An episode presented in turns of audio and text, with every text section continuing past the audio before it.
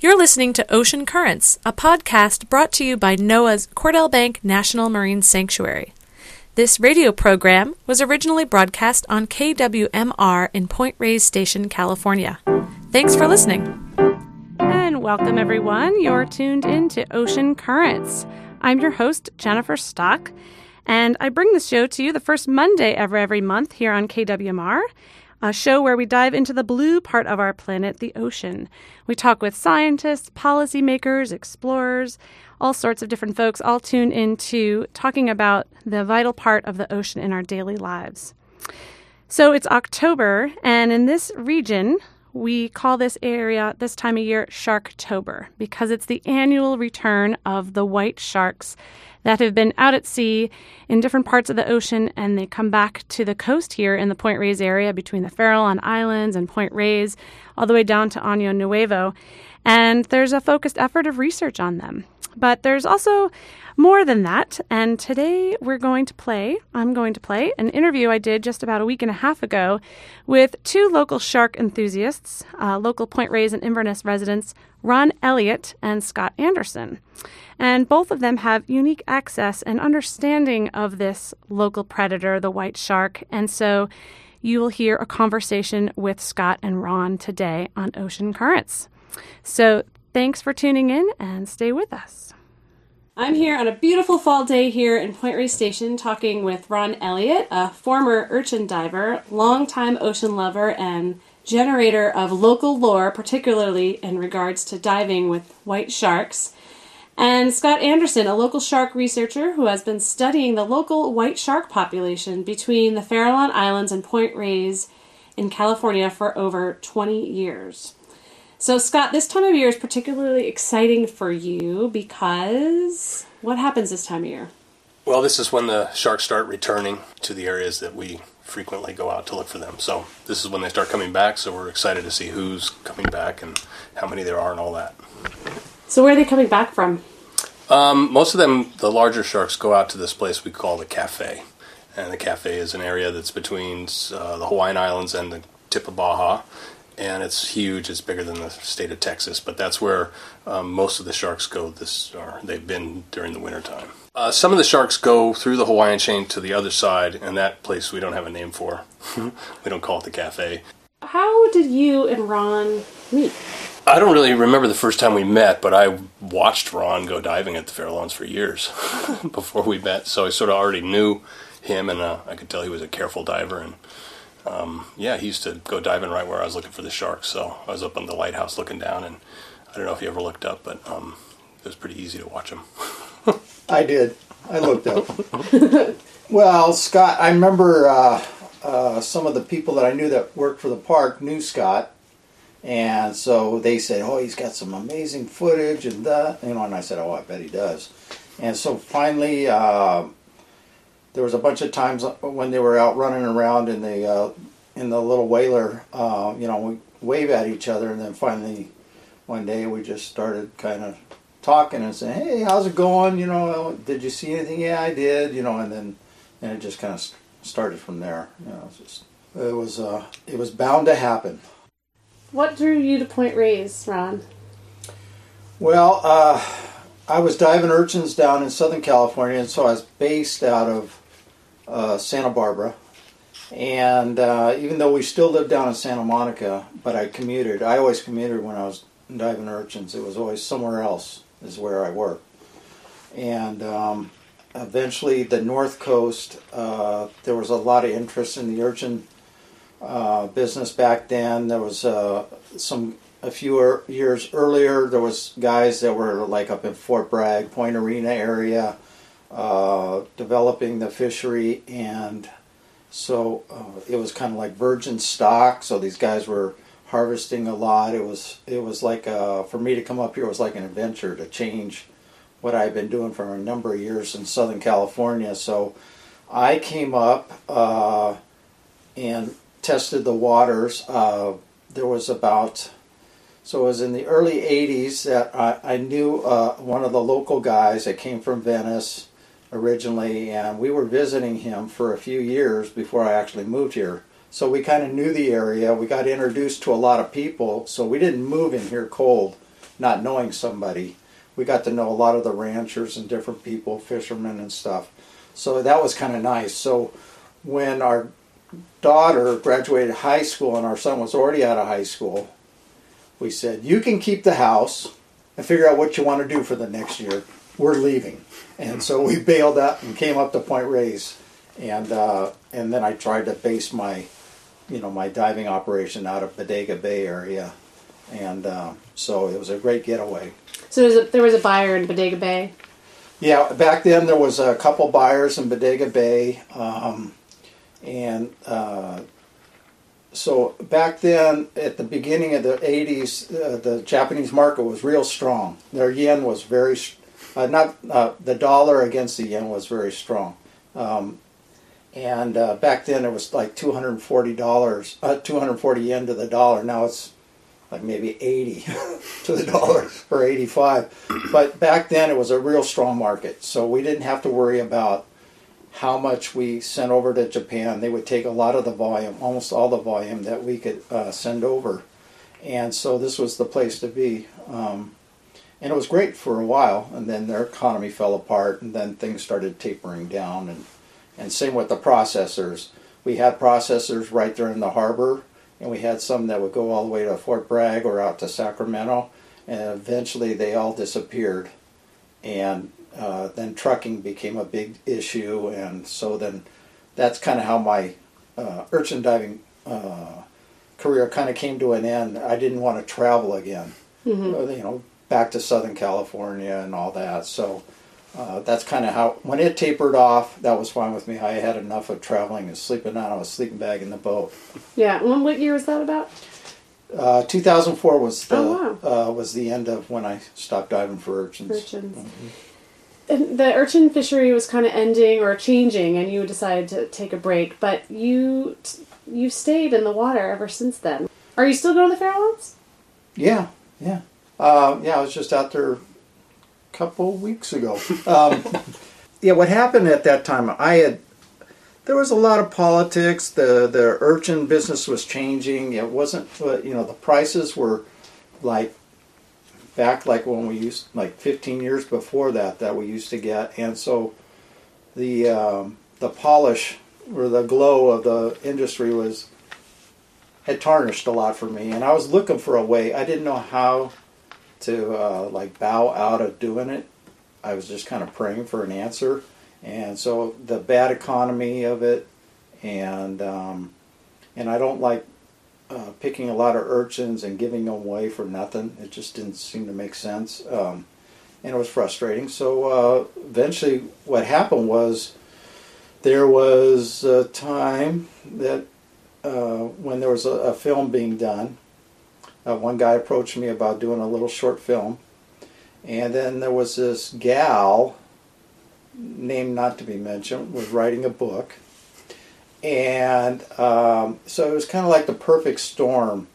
Uh, all these things came together, and uh, but the one guy that was writing, doing this little short film, uh, Devil's Teeth, wanted me to take some underwater footage with this uh, camera I had, and so I went down and I got a couple shark shots and some some sunfish under the water and different things like that, and that was kind of fun. I enjoyed that and uh, we had grandkids at the time, and they were real young, and that kind of baited me. I enjoyed that, and then really six months or seven months later, I stopped diving altogether, and I just kept carrying a camera because I enjoyed kind of documenting what I had been experiencing for like uh, from 89 to 2004 that I wasn't filming. And so um, I just wanted to kind of keep doing it. I, I just found something I had a passion for. That's so cool. So you've had a lot of experiences seeing sharks underwater. Most people, the fear of the the shark keeps them out of the water completely. But what is? How come you don't have that? Uh, you know, I mean, I get nervous, and you know, there's plenty of times that you know it'll rattle. You know, you, you it's not something that's predictable. I have no control, so I could like that. I don't like controlled settings, and I like to kind of experience nature the way it is. Um, so uh, that part is kind of thrilling, or I, I get a lot of enjoyment out of that. Why I keep going back, uh, you know, and it's not always about the sharks. There's a lot of little cool critters all over the bottom, and you know, and then occasionally, you know, you get to see a whale underwater. Uh, just like seeing the, the mola mola or the sunfish or, or some of the all the different jellies. I never used to pay attention to that stuff when I was making money. It was all about making money, and I appreciated the environment, but I didn't pay attention to it like I do now. And so there's always something Yeah. that it can be the smallest little interaction, uh, you know, of a little critter down there, but I, I enjoy it. You know, it's it, that hasn't worn off. So you were looking at everything when you're down there, not Mm-hmm. just the sharks. So what about you've had some I've heard you talk a little bit about some of your experiences underwater. Has there been a time underwater where you felt a little out of control with uh, a shark approaching you or getting closer or I mean, what does it feel like? Well, yeah, I, I never felt in control. Um, that's the whole illusion. If you feel like you're in control, uh, you're going to be taught a different lesson. Um, it's just that most of the time that I've had interactions with sharks, there nothing happens. It, they're just it's curiosity. It's it's you know it's no big deal. There's the few times that register in your mind when they don't fit that mold, you know, and they can get aggressive, and you know it's probably more uh, a couple times, you know, being near the surface or just breaking the surface and swimming down, you know, uh, that I did experience ones that really looked like they were on a full attack, and then you know they break off at the last minute because you don't back down and you kind of They said, "Hey, that's Ron. yeah, We're going to leave him alone." I wish, I wish that's what they thought, but you know, I, right up to that last couple feet, you know, I was wondering myself. Uh, but as the years went on, and they got a little more used to people and decoys, and and uh, then the uh, cage boats were around, a lot of that stuff kind of disappeared. You know, there were they became used to it. They learned from it, and so I don't have those kind of experiences very often anymore. Um, they still come close. Uh, the other day I had one kind of bump me again. Um, what do you there mean was by. What do you mean by bump? Well, I had one shark. I was filming it, and it turned, and right then, and this other one came by and, and knocked me from behind. And that was the, that day that I injured myself on the a boat. I fell after that dive. I fell on the boat. Maybe I was too excited. I don't know. Wow. But um, but it's rare. So, and I never feel in control because they come behind you or whatever, and you have no idea. You just have no idea. But So- one, one thing I just like to say is, is Ron, Ron's a really good diver and very competent, and because he's been there before, he has a certain kind of ability that um, the sharks, I'm sure, pick up on that as well. and so the average person may not be able to get away with it, but um, you know, to me, it's sort of proof that if a person acts a certain way, they can, you know, dive where there's white sharks and not be eaten. And I think most people think that wouldn't happen, but if the person knows what they're doing and they're qualified like Ron is, then, you know, I mean, it's surprising Ron hasn't been bitten yet, but um, you know, hopefully he won't be. Do you think part of that is just looking like you're fairly predictable underwater as opposed to being more swimmy and He's flailing a little confident bit? and knows where he is. Like, uh, well, the the only time you really are, I think, worried is when you your hose disconnects or you're forced to come to the surface when you're not ready to. I, I don't know, but something like that can be, you know, disappointing. Now, how many times are you both in the water, like in the same vicinity? we see each other on a daily basis when the weather's good out there. Um, our season out there is just the month of October, though, so Ron continues to go after that. But um, So, how do you decide on your locations for looking for sharks? And you guys are tagging or photo yeah, ID? we're we're doing all that. We you know hope to get a photo ID record of them and then tag them. Um, uh, but yeah, so there's maybe four or five spots around the island, and um, we probably go to the same two usually in the beginning and then move out from there.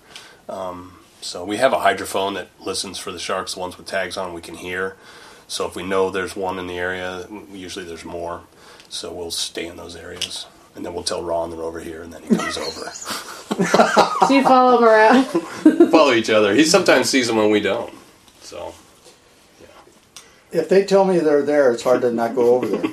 Oh my gosh. Vice versa. Yeah. So, how about? I mean, I'm curious if when maybe when you were on the islands, have you ever seen an attack or something happen and Ron be nearby and he was underwater or something and wonder, hmm. I mean, Yeah, well, so the the best example I can give you is back when I was first on the island. I was working for a biologist named Phil Henderson, and and Phil was always worried about sharks and divers. And we just because he'd been there years ago when a diver on the North Farallones had been bitten by a uh, shark, and it was a big problem, and he had to be airlifted out. So anyway, Phil was always worried. So every day he'd come to me and go, "Do you think we should tell him? Do you think we should tell him?" And finally, one day, I think it was after about a month, he was like, I don't think we need to tell him. I think he knows. Later on, we did figure out he knew, and you know, you could tell he knew because we'd seen other divers. I'd seen other divers come out there and stay like a couple days, and then they'd see something, and they were gone after that, and you could tell they saw something. One guy had a bang stick, and he saw a shark came to the surface. It was swimming on the surface. He hit his flipper, hit the bang stick, and set it off. Then he got in the boat, and the other diver was still down, and they were starting the motor to try to get the guy's attention. It was just a fiasco, and those guys never came back. You're tuned to Ocean Currents, and you're listening to an, o- a conversation with Ron Elliott and Scott Anderson talking about white sharks in the region. Ron, what are you hoping to see that you haven't seen yet? What would you like to see? Well, okay, a humpback underwater. That's a good one. How about a I've blue seen gray, whale? I, I, I've seen gray whales, but I have not experienced humpback underwater. Uh, not here.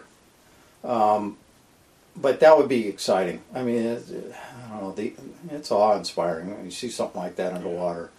Um, and then uh, you know, I I don't really put expectations on it. I, I like being surprised. Um, and you know, there's a lot of days that you go out there and you don't see any sharks, and and and if I had real high expectations, oh well, I'm not gonna be happy unless I see a shark or something. I'd be really bummed out, and Right. I'd stop doing it because the sharks have learned to not be so curious, and a lot of them, I think, do know my you know the the the sound of my boat, you know, rocking there, and uh, my bubbles, and they just I think they know that routine, and so the curiosity factor for I think quite a few of them are they're they're there, they're on their periphery, but it's not for they really don't care to be filmed, and um, and it did change for a long time me carrying a camera compared to just urchin diving where I'm doing something else and I'm preoccupied, and they would get a lot closer and come by a lot, uh, just went by me, even though they weren't really paying attention to me. And now, I mean, that still can happen, but when you start filming something and you got this big cow eye of a lens looking at them, they know. You know, they know when you turn your head and look at them, they know you're looking at them. And this adds another dimension to it. So for a long time, some of the sharks, I think, are just a little more reticent than, in coming in close where you can get a nice shot of them. So that's changed over the over the years. So I am a little more devoted to being patient, and and then I don't know what else I'm going to see, and that's the good part that keeps me going. One thing I've seen with Scott with your work is that you certain sharks you really can visually know. Oh, that's so and so. I remember there's one shark that has like some slit to the gills or something. There's a bunch of them that we know pretty well. Yeah, I mean, do you have the same recall with seeing certain sharks return each year from Yeah, you- seeing them underwater? There are some that are very noticeable to me. I don't have the same eyes as Scott. Well, now Scott- Paul, Paul's Scott- got the eyes now. I can't even keep up with him. But I mean, so ID. you know, as I'm not a researcher, so I don't really base all my stuff on identification. I'm just kind of there for the wonderment. well, you, you look at stuff like whether it's a male or a female now, and if it has a distinctive fin, you know that. Like the one Yeah, that we hadn't tagged for years, that one. If it was missing a leg or something, I, I'd probably notice that. Um, no, it's just kind of afterwards when I get my film and I look at it, then I see things. Kind of at the first, it's a little bit more. Uh, just I just take in the whole thing, and then I come back later because I used to tell Scott when I was just urchin diving, well, you know, I think these were all females. Well, there's times that I think I see females, and then I get home and I run the video, and then I see the claspers. They're tucked up underneath. They're pretty good, and I'll get, oh, that's a male. I see. I got fooled, and so having the video and looking back, you know, I see that I was misidentifying some sharks, and there were some that had the top dorsal cut off that I thought maybe uh, was another shark until I take a video and then I tell Scott, "Well, it's this," and then I look back and I go, "Oh, this one's got claspers," or this one doesn't. But yet, there's a lot of them that have this top of the dorsal kind of chopped back on an angle, and um, I've gotten fooled by those. What do you think that's from? The top.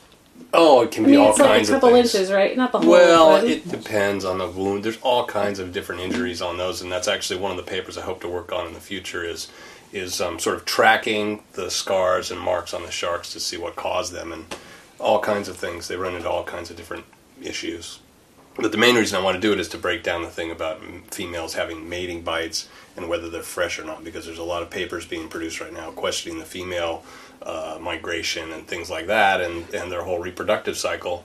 And when uh, somebody documents a shark and says it has mating wounds on it that are fresh and they're months old, then that makes a major difference in what they're saying. So we want to clean that up, and it's going to take a little bit of work, but um, we see all kinds of things that you can talk about the sharks that are sort of natural history observations. Some come in with all their teeth and their gums are clean and they haven't bitten anything in months, it looks like, and then the other ones are all beat up and you can tell they've been feeding for months. So, so lots of little details that um, you can get from looking at them in detail. So the the main point I want to make here is that the new video cameras and the new uh, digital cameras make all this really possible. Because like Ron was saying, when you come back at the end of the day, you can figure it out. Um, in the old days, you know, you had to wait for film. Um, the resolution wasn't the same. The the amount of uh, well, just everything's better, higher resolution. So we Yeah. get we get more detailed information than we used to. Do we know where sharks pup? Where do they Yeah? Southern California bite down into Baja. That's where they pup because their little baby ones are seen in July every year down there. I've heard a lot of sightings just through gill net catches of young. Like it seems like they're young sharks. Yes, uh, well, but the big ones have to go down there to get births. So Right. at some point, females go down there and birth sometime in the spring, early summer, and uh, then the little ones grow up feeding on fish, and they get to a certain size, they start coming up the coast here, and um, then at some point they end up going out to the cafe and doing that annual migration. Where did the story start? I still hear it today, and I've been discounting it. But where did it start? That Tomales Bay is a breeding ground. Is it because of leopard sharks? I'm I don't know who was the. I don't know who was the first one to say it, but it, that talk about an urban myth that's Yeah. uh, international. I mean, I talk to people from England that um, I've heard that, and it's uh, it's basically It can't be based on the fact that there's little baby white sharks in the bay because there aren't. Um, there are large white sharks off the point, of course, at Tomales Point and Point Reyes, and they were uh, caught by fishermen off the point. And a few little ones were caught in the bay, and that could be where it is. And the bay is full of small sharks, little uh, gray smooth hounds, brown smooth hounds, leopard sharks, you name it. Um, so that could be it, but it's a, it's There are some sharks that do breed in Tomales Bay, but oh, they're, they're harmless. Yeah, fairly. leopard sharks, brown smooth hounds, bat rays, angel sharks. There's a bunch of different shark species use the bay, but white sharks specifically rarely come in the bay. They may have back in the day when there was white sea bass in here, but we haven't. I've never seen one in the bay. That's for sure. Mhm, Maybe to, towards more of the mouth. Yeah. Ron, do you ever dive off Tomales Point? Yes. Now, do you dive like go to the bottom? Is there, or are you more midwater? Well, okay, so um, most of the time the water is it's occasionally it's really clean. I mean, that's occasional. Like blue, like bluish, clearish. Well, that would so be weird. great. It's so odd. Very rare. That'd be great. Uh, I've, I've clean seen it in Cordell Bank, really clear, but that's offshore. Yeah, well, I'd love to be able to dive in that all the time. But Tomales is kind of a funny place. It can look okay on top, and then you get down there, and then you start getting all these little particles in the water, and and uh, uh, so when you start looking, you can look down in the water, and if you can see the bottom, that's great. But when you get down and you look, anything that's in the water, the sun refracts off it, and it changes your horizontal visibility quite a bit. And so, um, so for filming, occasionally, uh, I usually get down to the bottom, get comfortably get off the bottom, and swim around. Just swim, you know, above the reef, five, six feet, something like that. And um, occasionally, I'll get up in midwater, only if you can kind of see the bottom and not get disoriented. Because when it's really dirty and you cannot tell, it's like being lost in the fog. you start to not know where you are. yeah, you don't know where if you're up or and down. it's, your, your your equilibrium and everything gets and it's not comfortable, and also probably not safe Yeah. too because Yeah. you're looking around. You're getting a little more. You know, you, you you don't see so well, so you end up. It's not. You end up checking around you a lot more, and it's just not very comfortable at all. Yeah. So I, it's disorienting more than anything else. So I just try and judge by the amount of visibility I have. I get up off the bottom to swim, and uh, as far as sharks approaching me, uh, sometimes if I'm just like four or five feet off the bottom swimming along, they I think they a lot of times feel more comfortable approaching me then. Sometimes when I'm up in midwater swimming around, you know, I, I've done that quite a bit, and I don't always feel like You it works out. Yeah. You know, it's like I think, oh, this should do it. Well, I think, but what they do is something totally different. So what do they do? they just don't. Something they, it, they just don't even offer themselves to be seen, or I might see a shadow, but they. So it, it's kind of a catch twenty two. It's all up to them when they want to. So is it typically like a flyby situation where they're just coming around, checking you out, and then move on? Yeah, a lot of times it's in the shadow. You know, I'll, I'll see something right out here. It just stays right out there where you just see this shadow and occasionally see a shadow. Uh, when they do get close where I can actually see them pretty good, they've already gone by me. And that there it goes. And, okay, is it coming back or... That's when he starts looking. around. Yeah, you know, then it's like okay, you know, you sit sit there and then you just go, okay, did it turn to the left? And then you uh, kind of kind of rotate and look around, just wait for the shadow to all of a sudden reappear, you know, and sometimes it does, and and a lot of times it doesn't because that, that that's you know that's all it needed to do was just swim by, and whether they were checking me out or I was just in the way of their where they were going, I don't know, But the- these sharks here in California, or at least off of our coast here, they act differently than what you see in the films. Like when they bait sharks in Australia or South Africa, the sharks come up to you know fish chum, and they swim around the whole time that the boat's there. Around here, you know, we we get one or two, maybe three passes out of the shark, and then they just disappear because they already they've seen us before, they've seen Ron before, and so they really it's the same. The the thing that's hard to remember is it's the same animals over and over and over. We keep seeing the same ones, and so they've seen us, and they're you know they're they're used to it in a certain way. So they're a lot more selective about the decoy. When I first went out to the Farallones, I think you could have put almost anything out there, and they would have you know jumped out of the water to attack it. But they've seen so many decoys now, especially since the dive boats are there all day long for the entire fall with the decoy out. You've been listening to Ocean Currents and with your host Jennifer Stock, and you've been listening to a conversation with Scott Anderson and Ron Elliott, two West Marin residents that are experiencing and learning about white sharks on a first-hand basis this time of year in Sharktober.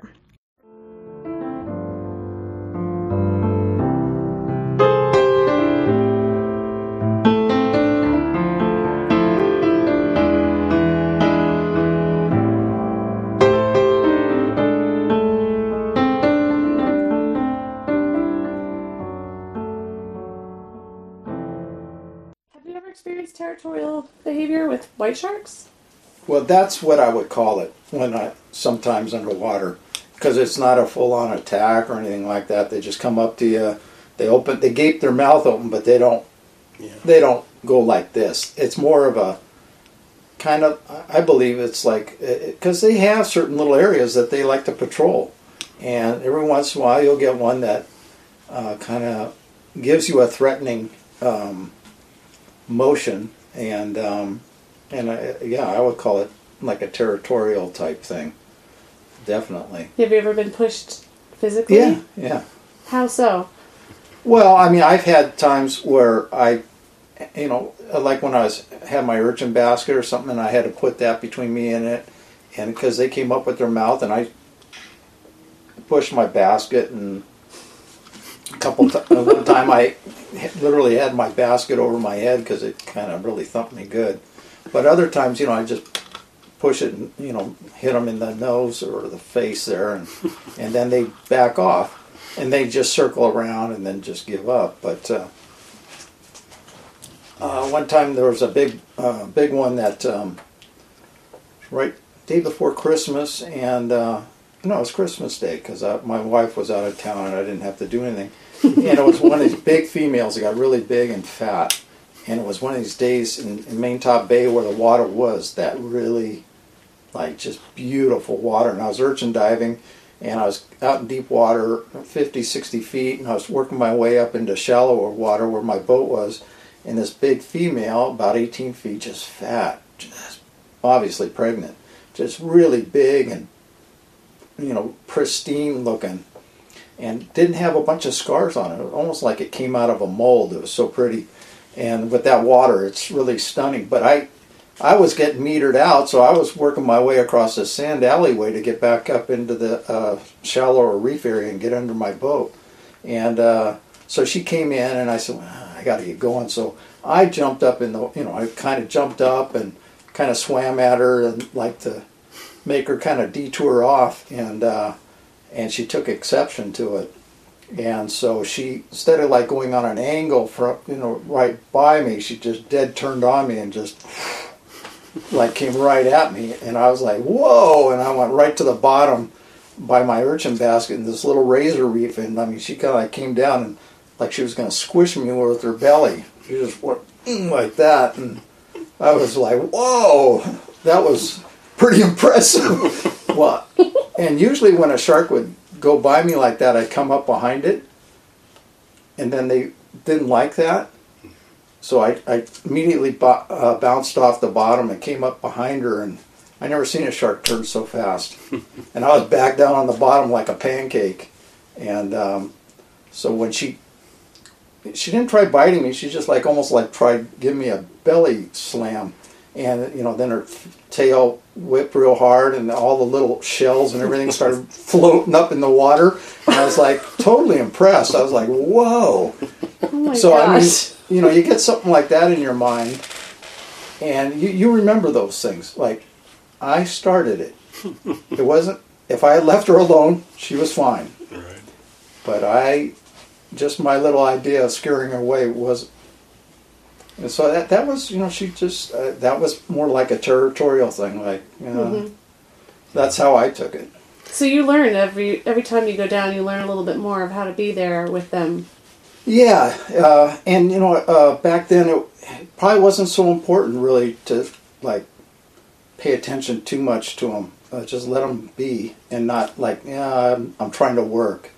Because I did learn that a couple times, um, and now I don't do that. I when I'm filming, I just let them do whatever they want to do. I just try and stay still, have a slow breath, and and let them do what they want to do, um, and not you know, I'm not there to scare them away. I'm not there to beg them in, but I mean, if they do come close, that's fine with me. Yeah, we we don't see a lot of territorial behavior towards our boat or anything because they think we're like a floating carcass or something. So that's kind of what we see. But what Ron was talking about with pointing the camera at them, we used to use larger cameras than what we're using now, and it definitely looks like a big eye. You know, the lens is probably six inches in diameter, and you, when you would point it right at at them at their eye, they would almost always dart away. So they really don't like something staring at them. They're kind of used to coming from the side and stuff like that. So. I Yeah. don't know, they have a tiny brain, but they're good at what they do. You know, it's hard to relate. I sometimes think, what's it like to be a white shark? What's it like down there day after day? And it's just hard to imagine. I mean, They're highly evolved. yeah. So good at what they do. Another thing that sort of points to, um, uh, I guess, a little more respect for white sharks is that uh, we've we've known that you know they probably live longer than anyone thought because we have one individual now with a 26 year record and it was 13 feet or 12 feet when it was first seen. So we know they live longer than what the literature originally estimated, which was 15, 16 years. But there's a paper that's going to come out where they actually did some new analysis of the rings and and um, some other things, and they've the estimate is somewhere between they can live to be 70 to 90 years Wow. which is kind of more in line with what we're going to be on the water a long time. I know we should have started a long time ago, right, Ron? Just getting going here. Be So, in Well, what's- wheelchairs by now. Yeah. Have you seen any sharks? I mean, you've been doing this for over 20 years. Have you seen any that you That started seeing at the beginning? yeah, this one uh, we named it Tom Johnson because Tom Johnson, who's a naturalist uh, or was on the well, Salty Lady back in 1987, photographed this shark feeding on a seal off of East Landing, and we've seen that shark. We saw it last year, and uh, it shows up at Tomales sometimes, and then moves out to the Farallones. But we've seen it um, on and off for all that time, and it's bigger now. It's probably 15 feet, um, but the fin has stayed identical to what it was. So it's a really good record. Um, and there's several others that are in the 20s. So I think if we had started with this great video cameras and digital equipment and a boat and a bunch of people out there at the Farallones back in 1987, we'd we'd know a lot more than we do. But we've been putting in this more concentrated effort now for like the last eight nine years. You know, it seems like the media obviously is always looking for the sensational story, and they've given sharks a bad rap with the high media coverage of shark attacks and sometimes loss, and it's it seems so little coverage on the attack on sharks in terms of the gill net, or not so much gill nets, but fit, um, the shark finning, and you know, what are your thoughts on that? With knowing this population and knowing how beautiful they are, like, how do you feel about that, Ron? And how do we change that? Well, um, since we who like to go in the ocean, surfers, divers, uh, swimmers, um, basically we're in their element. Uh, we're in their backyard, and so when something happens, I would call it an incident, but really the word attack is like almost like uh, somebody who has premeditated motives to go do harm to somebody.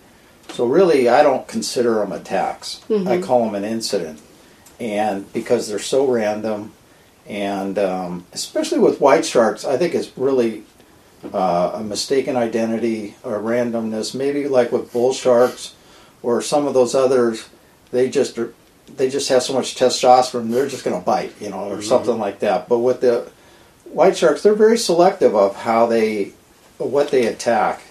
And uh, so to me, I would call it more of an incident. And so I think there's a lot of, you know, that attack word is, you know, I, I don't like that word. Yeah.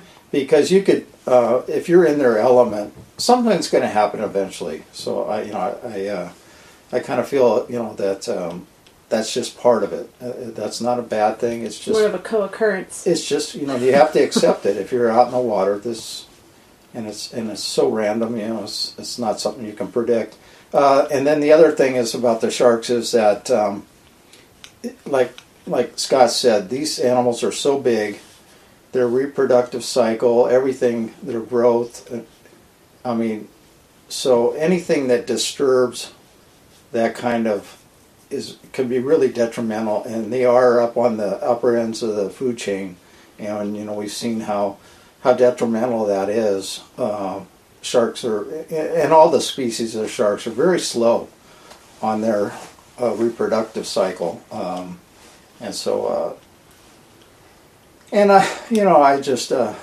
uh, I think there's changes underway, but um, uh, anything that kind of like you say uh, brings out uh, you know, we're lucky to have the resource we have, and the resource is very delicate.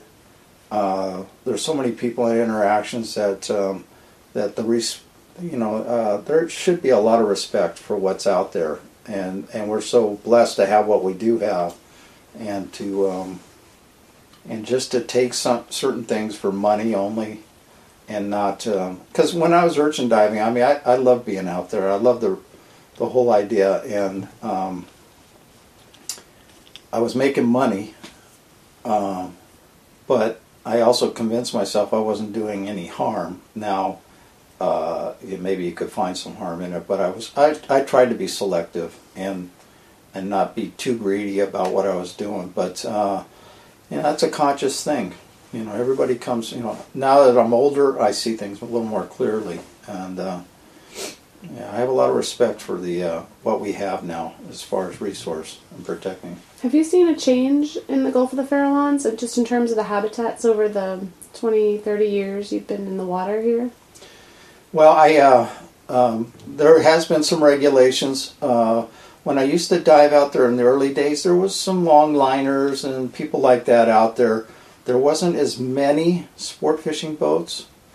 Um, you know, the commercial guys would fish outside, uh, but the draggers used to get close, and that you know, and not that I'm saying anything, but I think since some of these regulations have gone into place and there's some boundaries and no take around the island, uh, then it kind of gets it, it pushes a lot of that traffic because it's a small little area and it's a great you know it's very um, it's very productive, very vibrant area. You know with the upwelling and everything. It's it's a great little area, uh, and, but it's small and it can be really hammered. So I think by backing off some of the fishing and the no take zones, and um, you know is very important. You know it, it took a long time, but uh, I think that's a big help.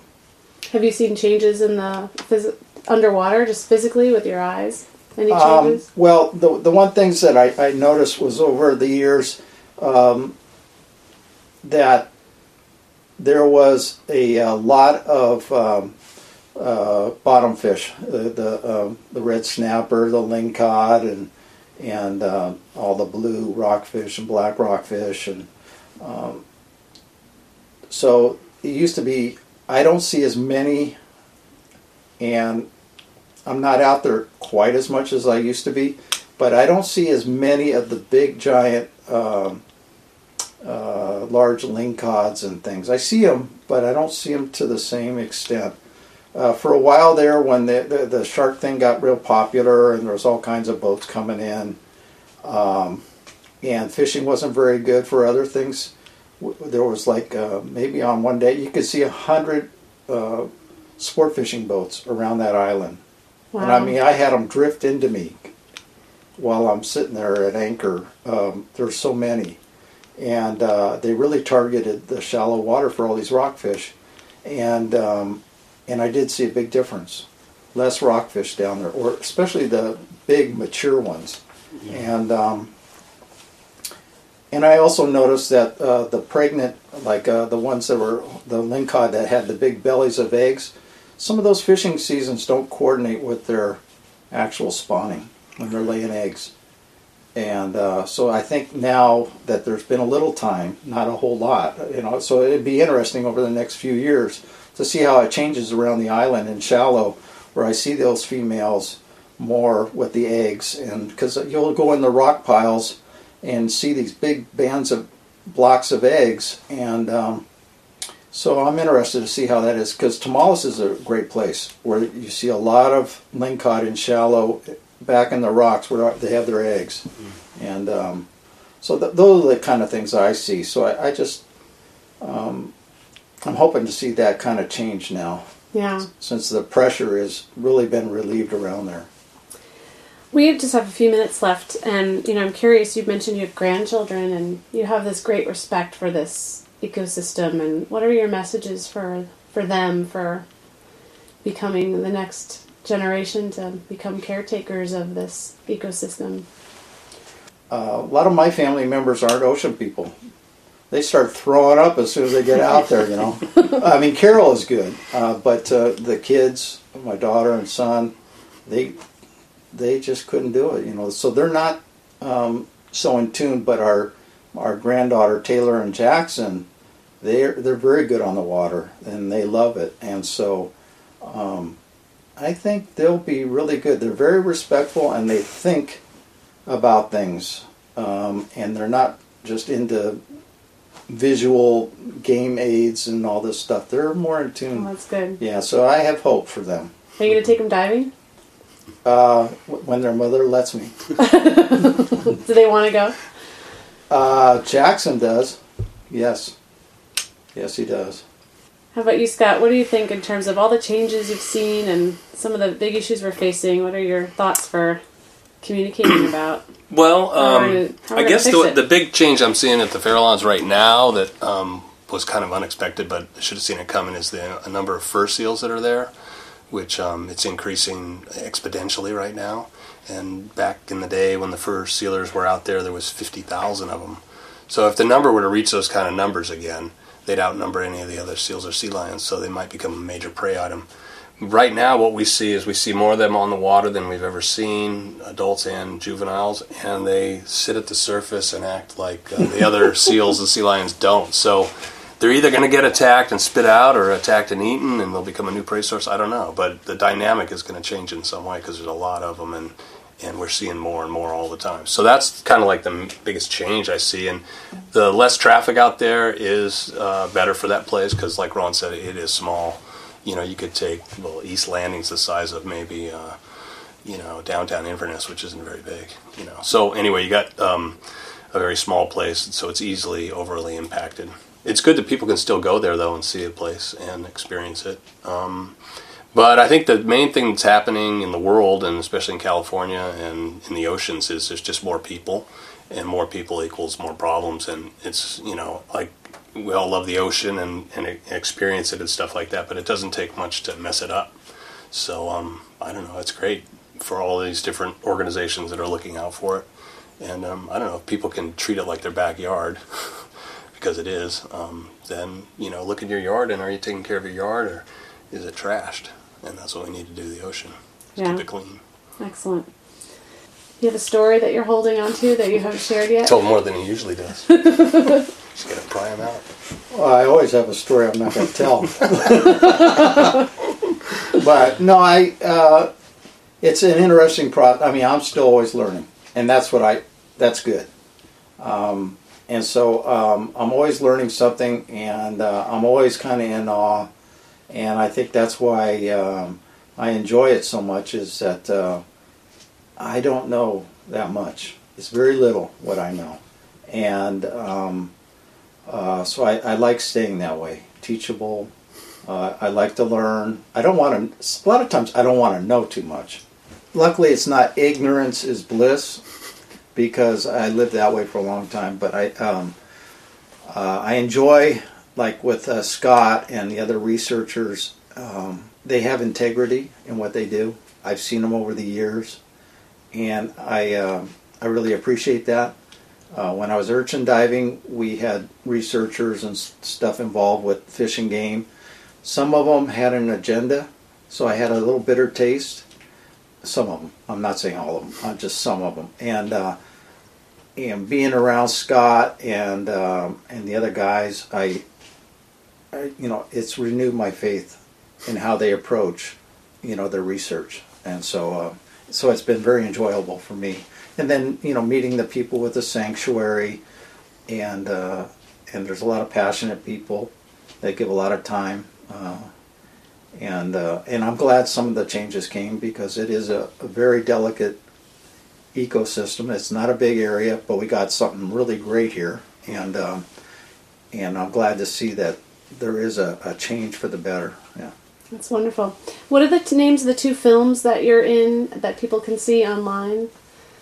Devil's Teeth not the book um, The video. The video. of the show. 10 minute video Uh, avoid the book Sanctuary in the Sea, Sanctuary in the Sea and then the Great, Great, White, Highway, is for sale, or you can.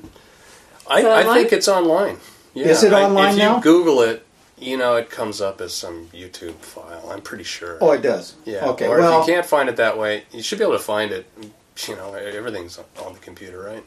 Well, thanks, guys, very much for chatting a little bit. It's so nice to hear these stories because this is a place that so few people get to experience and understand. It's really hard to let people know about how amazing it is, and you have a really unique experience that nobody else has. So, well, in this area though, we're, we're lucky. I mean, so all the surfers and divers and everybody that you know enjoy this area, you know, they don't. If you live here, you still enjoy it because even if you're not a water person, you're around it, and um, and it's just another part, you know, because we, with all the, uh, you know, the parkland and and this whole setting, uh, you know, we're lucky. There's a lot here. Yeah. yeah, it's a lot to take care of, too. Yep, very lucky. Been listening to Ocean Currents, listening to an interview with Ron Elliott and Scott Anderson, two local shark enthusiasts visiting the area to uh, research and enjoy the white sharks that we have here, which not many people do. Very, very interesting folks. And I just wanted to bring attention that it is October, and that's why we, we focused on sharks this month because this is the annual time of year that the white sharks return to this region. And so, for those of us that enjoy enjoy playing in the ocean, it's just I think good to remind ourselves to be aware And just a couple tips in terms of some smart things to do, and that would be to not swim alone. Um, it's nice to have a buddy on the beach keeping an eye on you and also just having in the water.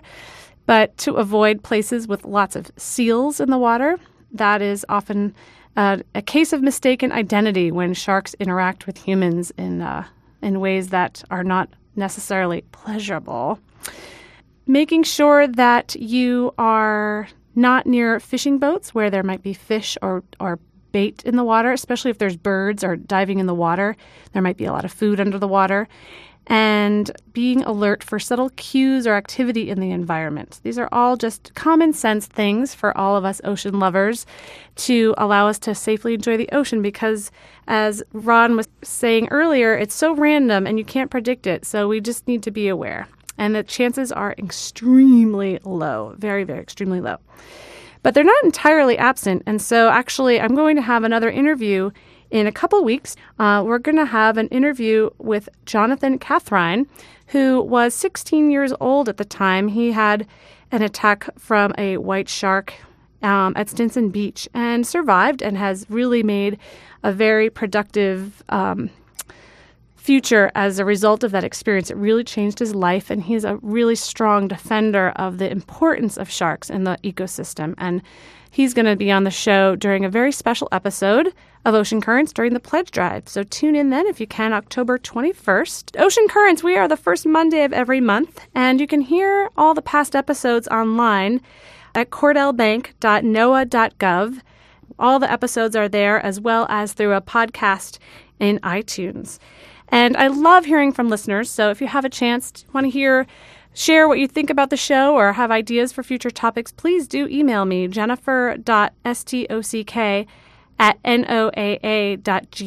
And I'd, I'd love to hear from your, my listeners. Um, I just wanted to follow up too. There are three films that Scott and Ron talked about online, and I really they're really great films. If you have a chance to get online and check them out, Great White Highway is online on YouTube, and I couldn't figure out if there's a fee for it or not because I believe it's through the, the, Discovery Channel, but it is online. And Sanctuary in the Sea is a wonderful film that is done by Bob Talbot, and Ron is actually the main character of the film. It's about a 25 minute film, and it talks about his entire life as someone who has enjoyed the Farallon Islands and seen such amazing things underwater. And you see some of his video footage in there. So, a really interesting one to check out. And also, The Devil's Teeth um, this is another one on YouTube that you can all check out online to see some of Ron Elliott's video footage and, and see what he sees underwater. Such an incredible place out there in the Gulf of the Farallones. So, thanks again for tuning in today to Ocean Currents. My name's Jennifer Stock, and I'll be back next month, but I'll also be back October 21st for a very special show during the Pledge Drive, talking with Jonathan Kathrein. Thanks for tuning in.